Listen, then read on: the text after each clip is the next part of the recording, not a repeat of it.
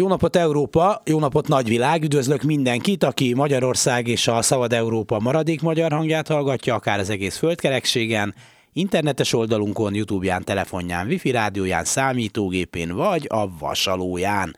Jogunk van szólni, Dési János vagyok, örülök, hogy ma is velünk tartotok, szerkesztőtársam Véna Gyöngyi azt, hogy Orbán Putyin falova csak azért nem érdemes megemlíteni, mert arról a bizonyos görög falóról nem sejthették a szegény trójaiak, mit rejt, míg Orbánról már az egész Európai Unió tudhatja, hogy mit képvisel. Nincs ebben sok csoda, már régen így van ez. Legfeljebb a legutóbbi időkig akadnak az EU-nak olyan vezetői, akik próbálnak félrenézni, finanszírozni a diktatúrát, egészen pontosan a zsarnok és udvarnépe gazdagodását.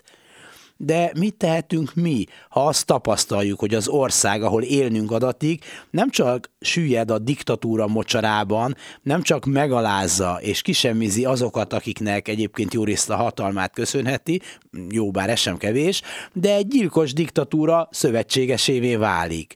Magyarország. Ma nyíltan és szemérmetlen arcátlansággal egy embereket halomra gyilkoló, más országokat elfoglaló és leromboló diktátor mellé állt az európai szövetségesei helyett.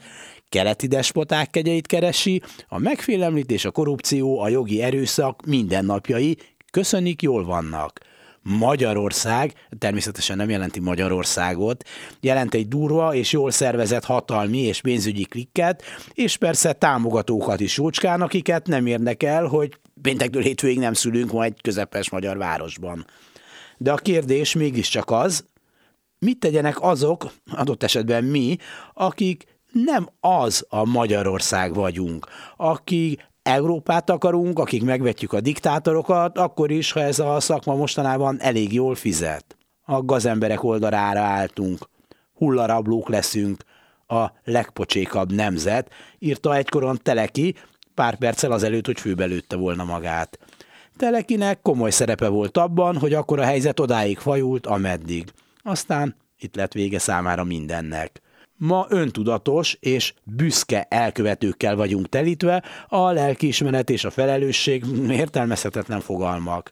De komolyan kérdezem, mit tehet az, aki meg akarja mutatni, hogy ő nem enged a legpocsékabb nemzetnek, aki a demokráciában hisz, a jogbiztonságban, aki szeretné, ha megmaradnának a szabad színházak, és megjelenhetnének a könyvek, aki nem akar beletörődni a sajtó tönkretételébe és megszüntetésébe, aki szerint fontos az iskola, nem beszélve a hatalmi ágak egyensúlyáról. Mit tehet az, aki úgy gondolja, hogy ő nem áll a zsarnok mellé, még akkor sem, ha most amúgy éppen a demokrácia lehetőségeit kiátszva olyanok kerültek hatalomra, akik erősen ott vannak a legpocsékabb nemzetcím megszerzéséért indított versenyben. Mit tegyünk mi? Már tegnap kellett volna erre felelnünk. A kérdés?